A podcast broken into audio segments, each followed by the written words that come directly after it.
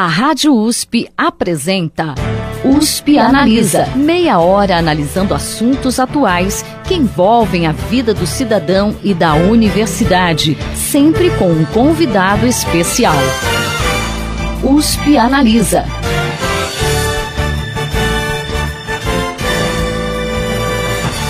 Em 5 de novembro de 2015, uma barragem de um complexo de mineração operado pela Samarco se rompeu, liberando 34 milhões de metros cúbicos de rejeito de minério de ferro na bacia do Rio Doce, um fato que se tornou o maior desastre ambiental da história do Brasil.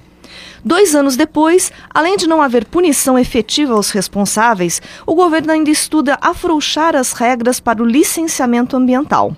Para discutir esse tema, o USP Analisa traz hoje o professor da Faculdade de Direito de Ribeirão Preto da USP, Eduardo Saad Diniz, a estudante de graduação da Faculdade de Direito da USP, Daniela Arantes Prata, e a doutoranda da Faculdade de Direito da USP, Vitória Vitti de Laurenti. Todos fazem parte do grupo de pesquisa Violação de Direitos Humanos no âmbito corporativo. Sejam todos bem-vindos à USP Analisa. Obrigado. Muito obrigada. Para a gente começar, uh, como nós dissemos agora no começo, a tragédia de Mariana foi o maior desastre ambiental que ocorreu no país. O Ministério Público Federal propôs uma ação civil pública para reparar os danos ambientais e socioeconômicos causados por esse desastre. Esse é um processo muito demorado. O que, que, vocês poderiam falar a respeito dessa ação? Bom, em primeiro lugar, Thais, eu gostaria de agradecer a oportunidade de participar desse USP Analisa é, especialmente por trazer aqui, trabalhar como uma equipe de fato, né? trazer aqui integrantes do nosso grupo de pesquisa, violação de direitos humanos no âmbito corporativo. Mas, mais do que isso, fazer com que a universidade possa, de alguma forma, dar uma resposta para a sociedade. Né? Nós estamos aqui com recursos públicos, somos financiados por recursos públicos, nada mais justo do que nós possamos trazer a nossa, nosso conhecimento é, científico para impactar, de alguma forma, aí, num grande problema da sociedade brasileira, que foi ali a tragédia é, de Mariana. No seu questionamento, é, eu preciso, antes disso, fazer um, uma pequena ressalva. Né? Para nós, é, juristas, advogados, é sempre um pouco complicado discutirmos casos em andamento. Né? Nós temos uma série de restrições éticas pelo próprio estatuto é, da OAB que nos limitam a fazer determinados tipos de comentários. Né? Mas nós viemos aqui na condição com o chapéu, com o sombreiro de, de, de cientistas. Né? enquanto cientistas, de forma geral, é, o grande problema é que a gente espera muito da ação civil pública do caso Samarco. Né? É, eu nem sei se ela pode tanto assim. O potencial dela talvez seja não só limitado, como limitadíssimo, dadas as dimensões desse problema no caso, né? Quanto que a gente pode esperar de uma ação civil pública? Do ponto de vista sociológico, a ação civil pública é um reflexo muito importante daquilo que a gente conhece como judicialização das relações sociais eu tenho ali um grande conflito, uma grande tragédia, lamentável tragédia, que é levada ao judiciário para que a gente encontre as formas possíveis de se resolver esse conflito. Agora, será que o judiciário pode resolver esse conflito, no primeiro lugar? Dois, ele, tem, ele dispõe de todos os recursos necessários? Quer dizer, o Ministério Público, é, em princípio, ele está limitado a uma função de fiscalizatória. É, ele não pode ele conduzir ações é, governamentais estratégicas e muito menos induzir a, a, iniciativas corporativas que possam dar conta do, do, problema. Existe toda uma discussão recente, pelo menos aí nas últimas três, duas décadas, para tentar fazer com que o Ministério Público seja uma das estruturas possíveis desse problema de governança dos recursos naturais, mas nem sempre isso é possível primeira grande ressalva, quanto é que a gente pode esperar de uma ação civil pública? Eu espero, na verdade, não muito. Te dou aqui um rápido exemplo também ali da, é, da região ali que aconteceu é, é, em Minas Gerais, o caso recente, recente não, 2014 já, já temos aí três anos é, de janela, é, com o Banco Itaú. O Banco Itaú é, fez um calendário celebrando 50 anos do golpe militar. Veio ali, é, uma intervenção do Ministério Público para para tentar dar conta da questão. A gente não pode celebrar o golpe militar, né? Se nós falamos de uma tragédia ambiental, ainda mais gravosa uma tragédia frente às atrocidades que aconteceram no período militar. A solução do conflito baseou-se basicamente é, é, na retirada dos calendários de circulação, quer dizer, e toda a memória, todas as atrocidades vivenciadas os inúmeros processos de vitimização, é, nada disso chega até uma ação civil pública, se é que você me entende, né? Existe uma grande diferença, aí é um pouco teórico, me desculpe aqui, o, o chapéu de cientista também se confunde um pouco com o chapéu do professor, é, a gente tem um grande dever, um grande problema ético trazido não só no caso Samarco, mas essa questão do calendário também do Banco Itaú, que quando levado para o direito é mutilado. Né? O direito não é esse conflito social, ele é uma construção desse conflito social que é feito num processo e o processo é muito limitado. Então, esse primeiro grande pressuposto, acho que a gente pode é, dialogar bastante a partir dele. Muito bom dia é, a todos os ouvintes, obrigada pela participação. E eu gostaria também de complementar é, em relação a essa ação civil pública, né? É, essa ação que o Ministério Público Federal ela propôs, ela tem um aspecto muito amplo. Né? Ela busca não só a reparação do dano ambiental, mas também o dano do ponto de vista socioeconômico. Então, envolve o meio ambiente, o patrimônio público e privado atingidos, é, formas de indenização às pessoas que sofreram de alguma forma. E o grande problema, né, em relação à demora desse processo, é que ele exige um intenso trabalho técnico né? Que, que seja capaz de fazer uma radiografia efetiva do dano que ocorreu naquela região, do dano que foi provocado às pessoas e que continua, né, a, a produzir os seus efeitos. E a partir do momento que nós sabemos exatamente o que foi afetado, né, quais e quais são os estudos e as melhores ações para conter né, esses danos, é que nós sabemos, então, é, podemos fazer estimativas do quanto elas custam e de quais são é, as melhores alternativas e estratégias para lidar com elas. Né? Por isso que realmente é algo é, que envolve um longo prazo e realmente o é. Né? Nós já vamos aí para dois anos do acidente e ainda exige, é, é, é, um, é uma grande catástrofe ambiental que exige uma série de medidas ainda a serem tomadas. A gente não tem, por exemplo, como mensurar quanto tempo essa ação vai levar para chegar até o seu final.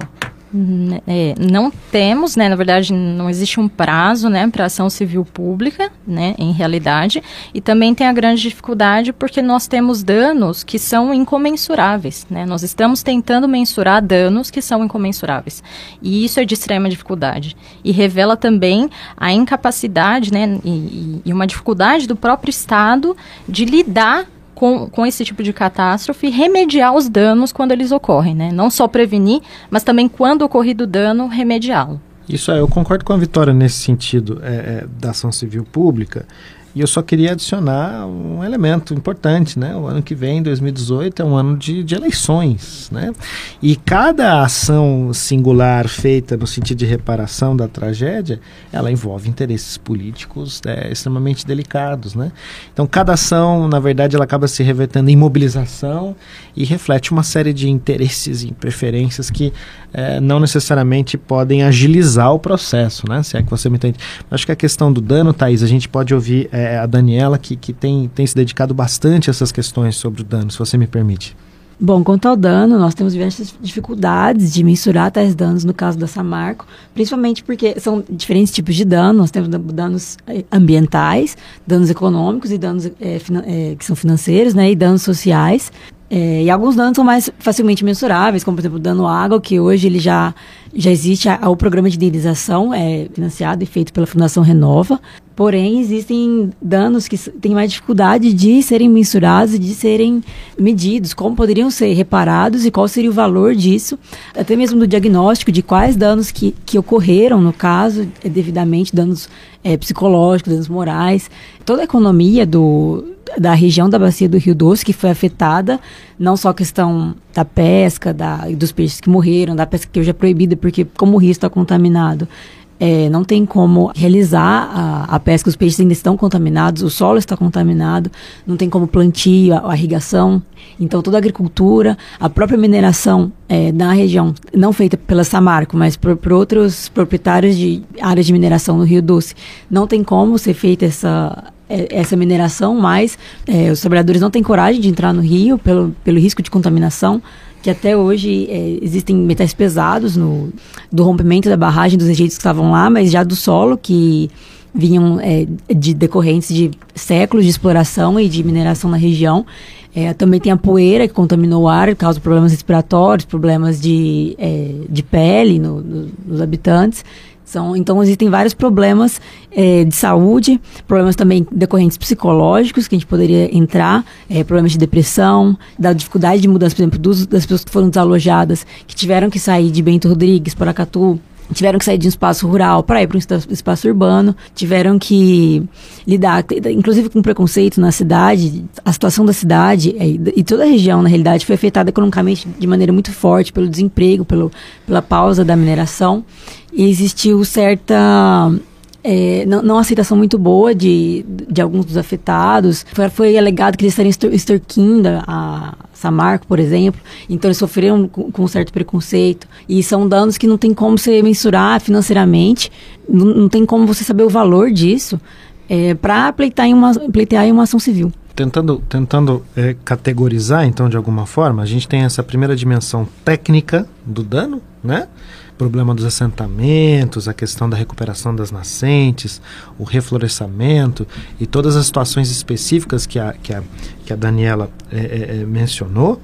Também na linha do que a Daniela fez, a gente tem essa dimensão psicológica e já é muito mais difícil mensurar, é muito mais difícil trazer isso para o âmbito do direito, para o âmbito das formas jurídicas, sobretudo dentro daquelas limitações que eu, que eu te falei de uma ação é, civil pública, mas também a, a, o aspecto socioeconômico é, dos danos, né? que levaram, por exemplo, a uma queda muito forte no PIB local. Né? Os dados aqui nós tivemos acesso, houve uma queda de, de 12% no, PIB, no, no, no, no, PIB local, o que afeta também a capacidade é, arrecadatória de toda a região. Né?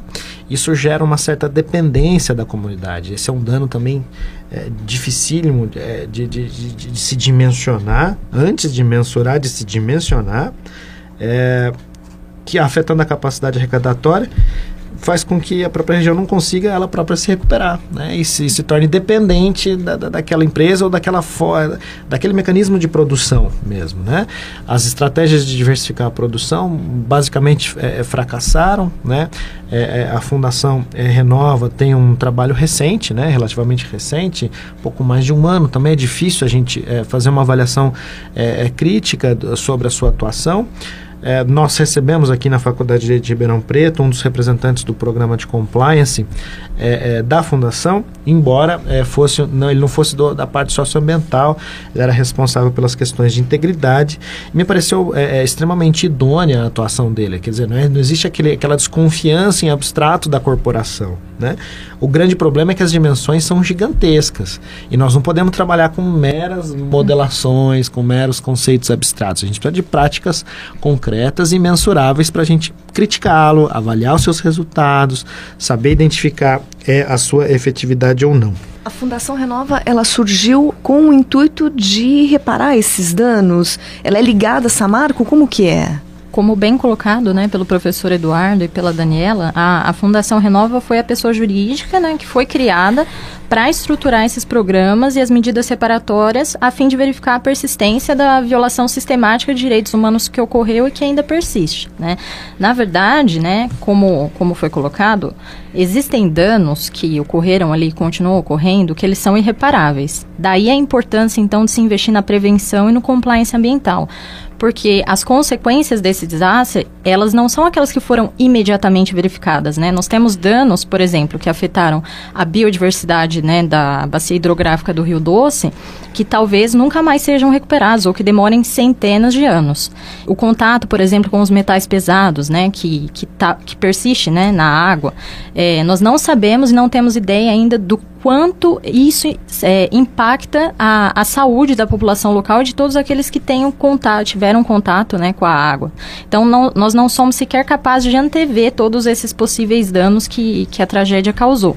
O que se pode dizer, né, é que, enfim, quando ocorrem esses tipos de, ca de catástrofes ambientais, existe de fato um jogo político por trás, né? De um lado nós temos, por exemplo, né, a, a Câmara, que em novembro de 2006 por meio da Comissão de Direitos Humanos e Minorias, ela aprovou um relatório que denuncia a violação de direitos humanos ocorrida é, a partir desse desastre, né? E de outro lado, nós temos a atuação, né, por parte da Fundação Renova, né, na tentativa então de estabelecer programas e medidas reparatórias.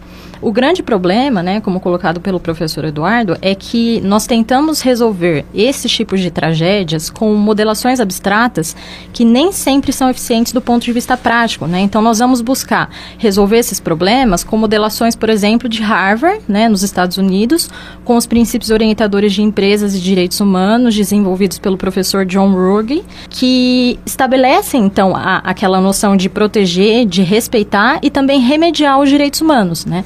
Mas em realidade, né, quando se verifica é, essas tragédias, é, surge essa necessidade então de medidas práticas e eficientes para de fato solucionar é, e lidar de forma eficiente com os problemas. É, em termos de violações de direitos humanos que vocês estão citando, que violações de direitos humanos houve ali é, e as consequências delas? Uhum. Bem, é, além da tragédia humana, né, que ali ocorreu, o desastre em Mariana ele teve esse impacto ambiental que é difícil de ser mensurado. Né, os rejeitos da barragem eles se, se, espalharam ao longo de todo o Rio Doce e há estudos técnicos hoje que mostram que, que a dificuldade né, em se retirar é, todo o rejeito do leito do rio ela é maior do que deixar o próprio rejeito lá. Então, assim, é, a, Existem uma série de impactos que, que nós podemos apontar. Nós temos, como a Daniela bem colocou, né, impactos sobre as comunidades tradicionais, né, as comunidades indígenas, impactos sobre os pescadores artesanais da região, em toda a bacia do Rio Doce, né, o impacto sobre a vida desses povos e comunidades indígenas que se viram prejudicados, então, no abastecimento de água, né, no acesso à água potável, né, as comunidades é, em matéria de alimentação tradicional, na caça, suas áreas de cultivo, além também do exercício dos seus costumes e tradições, né? Como colocado pela Daniela, essa necessidade então de se deslocar, né, para outros locais também é, pode ser entendida como uma, uma, um tipo de dano, né, uma violação de direitos humanos. Além disso, né, interrompeu-se essa atividade representativa da cultura e da identidade das próprias populações ribeirinhas. É, inclusive, quanto às comunidades tradicionais que foram afetadas, a gente poderia pontuar que o dano, é como a Vitória colocou, os danos eles vêm eh, não são não são só os, os, sociais e os econômicos que porque eles não têm mais como pescar não tem mais como caçar que eles faziam tudo isso de acordo com o rio é, eles tiravam retiravam ervas é, para produzir remédios a partir do rio artesanato e etc mas também um dano cultural. É, eles tinham uma relação é, muito forte com o rio por exemplo o povo Krenak em Resplendor de Minas Gerais eles tinham uma ligação muito forte cultural e um valor intrínseco para o rio que tinha um valor espiritual para eles eles faziam rituais batizados, tanto religiosos quanto espirituais. As crianças lá aprendiam a nadar é, e agora não tem mais onde fazer esse, esses rituais. Eles não, tem, não podem nem nadar no rio. É, então, existe toda essa complexidade quanto às questões e também históricas de, do povo Krenak, por exemplo, que sofreu com violações do Estado durante a ditadura militar e também com a própria mineração, com a instalação, a Vale lá, a extração de ferrovias, cortou o território Krenak já é, historicamente eles já sofriam, eles, eles, tentam até hoje a demarcação de terras indígenas é, do, do povo Krenak, ela ainda não está regularizada. Inclusive está sendo agora é, o, o, MPF entrou com uma ação é, que termine de delimitar essa, as terras indígenas do povo Krenak e quem vai bancar, quem deve arcar de acordo com, com o pedido do MPF é a própria Samarco, já como modo de reparação é, para a população que na verdade não tem como ser reparada devido a toda essa dificuldade de tra trabalhar com, com danos irreparáveis a comunidades tradicionais, foram feitas recentemente, no último mês, vão ser contratadas pela, pela própria Samarco por, a partir de um acordo é, entre a, a, o MPF e as empresas responsáveis, é, dois fundos para mensurar tais danos, que são, no caso, o Fundo Brasil de Direitos Humanos e a Fundação Getúlio Vargas, a FGV, que vão juntos, é, separadamente, na realidade, fazer suas, suas, pesquisas e poder dar continuidade à avaliação dos impactos, a assessorar, assessorar as comunidades afetadas, poder dar continuidade, continuidade à ação civil pública de reparação ao dano a essas pessoas a gente corre o risco, por conta disso, do, de ver esse desastre de maior impacto ambiental do país ficar impune? eu faria uma análise talvez um pouco mais abrangente, se você me permitir. Eu não quero simplesmente me arriscar a dizer, olha, e esse processo vai dar alguma coisa, não vai dar. Não, não queria ir nesse caminho. É, no Brasil, nós ainda temos aí uma enorme, padecemos de uma enorme fragilidade, né? É, a regulação é, da governança de recursos naturais no Brasil é extremamente frágil. Isso eu posso dizer é, com tranquilidade e com liberdade de cata. Por outro lado, favorecendo essa regulação frágil da governança dos recursos naturais, nós temos também medidas de law enforcement, de aplicação é, da lei, que também são fragilíssimas, né? A começar pelos padrões de responsabilização penal é, da empresa. No Brasil, responsabilidade penal da pessoa jurídica está limitada a determinados crimes ambientais. Isso é muito pouco para uma dinâmica tão complexa como essa é do caso que a gente está discutindo aqui hoje, né? Nós falhamos em conceber a responsabilidade penal da pessoa jurídica e quando nós a concebemos, as penas aplicadas são ínfimas, para não dizer pobres, né? Então a gente é, nós vivenciamos esses dois modelos, o modelo de regulação é bastante é, frágil, medidas de law enforcement extremamente desajustadas. E quando a gente quer a punição, quando a gente fala serão condenados aqueles responsáveis pelo caso Samarco, são determinados indivíduos em toda a cadeia. Né? Eu insisto, a corporação permanece sem que ela própria tenha sido submetida a um juízo de reprovação é, é, ético da sociedade brasileira. Né? O problema é que esse cenário de impunidade vai gerar uma grande sensação de insegurança para a população, que vai clamar respostas. E aí, quando ele responde, ele vai responder seletivamente, de forma severa e a determinadas pessoas isoladas, né? Essa que é a minha preocupação. Ah, vocês citaram a questão da, da responsabilidade penal da pessoa jurídica, né? Nesses casos de crimes ambientais. Essa previsão é suficiente para evitar novos desastres ambientais? Em realidade, Thaís, eu creio que não. Né? Nós temos ainda muito a melhorar em matéria de responsabilização penal da pessoa jurídica, inclusive como colocado pelo professor Eduardo, né? no Brasil. Ela se limita aos crimes ambientais e ela acaba sendo reflexo muito desse protagonismo que as corporações vêm assumindo na imposição dos seus interesses estratégicos, dos seus interesses negociais, inclusive sobre os próprios direitos humanos. Né? Então, ela acaba sendo uma estratégia regulatória. Surge também como uma tentativa de harmonizar essa regulação jurídica jurídica das corporações, porque nós temos essa dificuldade no direito penal que é lidar com a criminalidade praticada pelas corporações, né? Nós temos um sistema de direito penal que ele é orientado para o indivíduo, né? Ele se funda, né? Ele tem nas suas bases, né? O crime praticado por pessoas físicas, por indivíduos, e quando, né? Nós nos deparamos com uma realidade, né? De crimes praticados pela corporação, né? Há um déficit nesse sistema em relação às suas respostas. Do ponto de vista penal, né? Quando nós falamos das, é, das corporações, há uma grande seletividade né, no, que, no, no que tange as sanções. Nós temos um déficit no sistema de sanções, um baixíssimo nível dessas sanções. Nós temos muitas sanções comunicacionais, temos sanções que prestigiam, né? Então, a comunicação, depois nós temos notificações, sanções administrativas, o civil, o penal, então depois nós temos o, o, o nível máximo que, em matéria né, de, de sanções atribuídas às corporações, talvez algumas das mais graves, são aquelas que atacam diretamente o próprio faturamento da empresa, né, podendo levar até mesmo à suspensão das suas atividades. Nesse aspecto, eu creio que o sistema de sanção ele acaba perdendo um pouco da sua efetividade. Se a intenção de fato né, é prevenir a ocorrência de novos crimes né, e inserir a empresa em uma linha que seja socialmente e ambientalmente responsável, uma sanção que ela toma grande parte do faturamento da empresa ela pode não fazer cócegas, né, para algumas empresas de grande porte, mas para outras pequenas empresas, elas, ela é suficiente para fechar as portas, né, para incapacitar aquela empresa e causar um dano maior ainda do ponto de vista econômico do país, conforme o protagonismo dessa empresa é, na nossa economia, né? E conforme a ausência de diversidade do próprio mercado. Então, eu creio que de fato a, essa previsão da responsabilidade penal da pessoa jurídica é um começo, mas ela de fato não é suficiente para evitar esses novos desastres ambientais. E como a gente poderia então tornar o direito penal mais uh, adequado a essa realidade?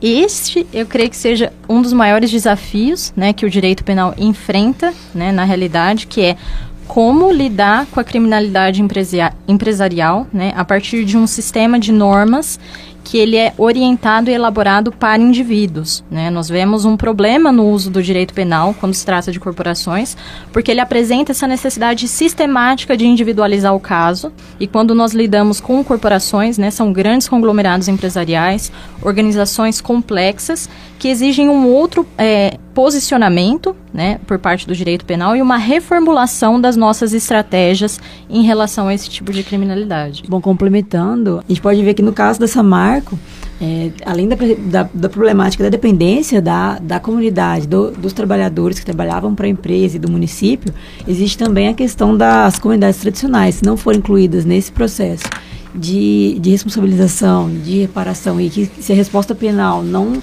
der uma resposta efetiva, que também abrange tais comunidades, é, o, o processo acaba sendo um fracasso também, e a responsabilização acaba sendo não efetiva. Bom, atualmente nós temos um projeto de lei em tramitação no Congresso que pretende flexibilizar o licenciamento ambiental.